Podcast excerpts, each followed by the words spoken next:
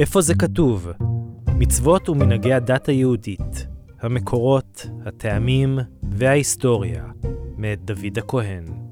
שלום וברכה, אנחנו בעוד פרק של איפה זה כתוב, איתכם דוד הכהן, והפעם, מדוע נשים נשואות מכסות את ראשן, ולמה חלקן לובשות כיסוי בד וחלקן עם פאה.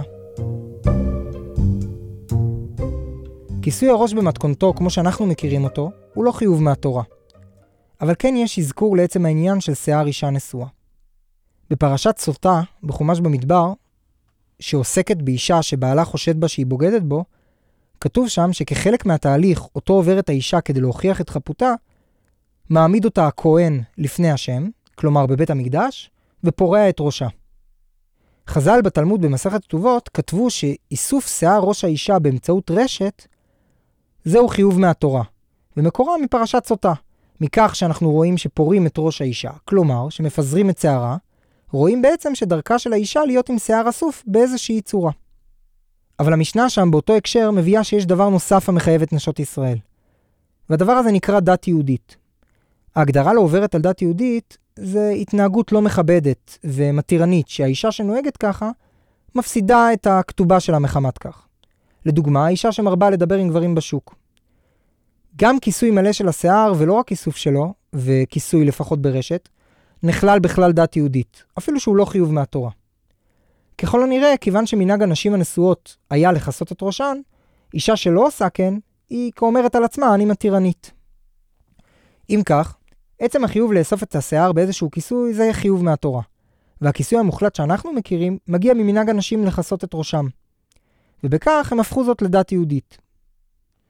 יתרה מזאת, הגמרא במסכת ברכות מגדירה את שיער האישה כערווה, כלומר, דבר הדורש כיסוי ברמה כזו, שאסור לומר דברי קדושה כנגדו כאשר הוא מגולה. הגדרת ערווה זה כל דבר שדורש כיסוי משום חובה הלכתית, או אפילו מנהג, שכאשר הוא חשוף, הוא נחשב לערווה. אז איך בעצם אנחנו מתייחסים לשיער האישה? האם הוא דורש כיסוי רק כסימן לכך שהאישה נשואה, כמו טבעת? או שמא השיער כשלעצמו נחשב דבר לא צנוע שדורש כיסוי? יש נושא שממנו ניתן ללמוד על העניין. מדברי הגמרא והראשונים עולים צדדים רבים אם חיוב האישה לכסות את ראשה הוא דווקא ברחוב, או אפילו בחצרה או בביתה. גם הפוסקים נחלקו בזה להלכה.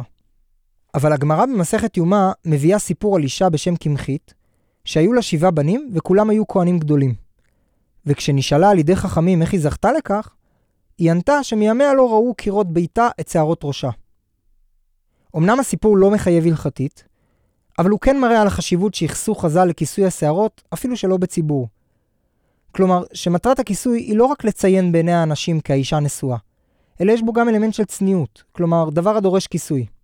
ויש מן הפוסקים, ובראשם החתם סופר, שהחמירו יותר. הם סברו שחובת הכיסוי היא גם בבית, משום שככה נהגו נשים במשך דורות. ואם כן, הדבר נכלל בכלל הגדרת דת יהודית ומחייב. אופן כיסוי השיערים במטפחת, או אף בפאה עשויה משערות אישה, ואפילו של אותה אישה עצמה, זה מחלוקת גדולה בראשונים ובפוסקים, כאשר מצד אחד ישנה משנה, שבה מתוארת יציאת האישה בשבת עם פאה נוכרית לראשה. נראה מזה שהכיסוי הזה תקין הלכתית. ומצד שני יש תלמוד ירושלמי ששם כתוב שפאה נוכרית לא שונה ממצב שבו ראש האישה פרוע. נוסף על כך, המחמירים טוענים שהפאה הנוכרית כמו שהיא נראית היום, חוטאת למטרה, שהאישה לא ממש נראית כנשואה המכסה את שערה. לפעמים היא אפילו נראית רווקה יותר ופחות צנועה מאשר אילו הייתה הולכת בשערה מגולה. כך או כך, רבו המנהגים לכאן ולכאן, יש נשים המכסות את במטפחת וישנן החופשות פאה, ואף בסוגי הפאות ובסוגי המטפחות, ועד כמה לכסות, ישנן מנהגים רבים. בחלק מהקהילות, בעיקר בחסידויות יוצאי הונגריה ורומניה, כמו ויז'ניץ, סאטמר ועוד, מנהג הנשים לגלח את שערן לחלוטין למחרת חתונתן. מכמה טעמים. שהעיקרי שבהם כדי שלא תיחשף שום שערה בשום צורה. לסיכום, עצם איסוף השיער באמצעות רשת וכדומה, זהו חיוב מהתורה ונלמד מפרשת סוטה. לעומת זאת, כיסוי הראש, זהו חיוב דת יהודית. כלומר, מנהג שהתקבל אצל נשות ישראל ונחשב לצניעות. חיוב הכיסוי מגדיר את השיער המגולה כערווה, ולכן אסור לומר דברים שבקדושה כנגדו. אפילו שהאישה נמצאת לבדה, ישנם הפוסקים האומרים שעליה לכסות את ראשה, או לפחות יש בכך מנהג טוב. ואופן הכיסוי זה כבר נושא רחב, הנתון במחלוקת ובמנהגים שונים.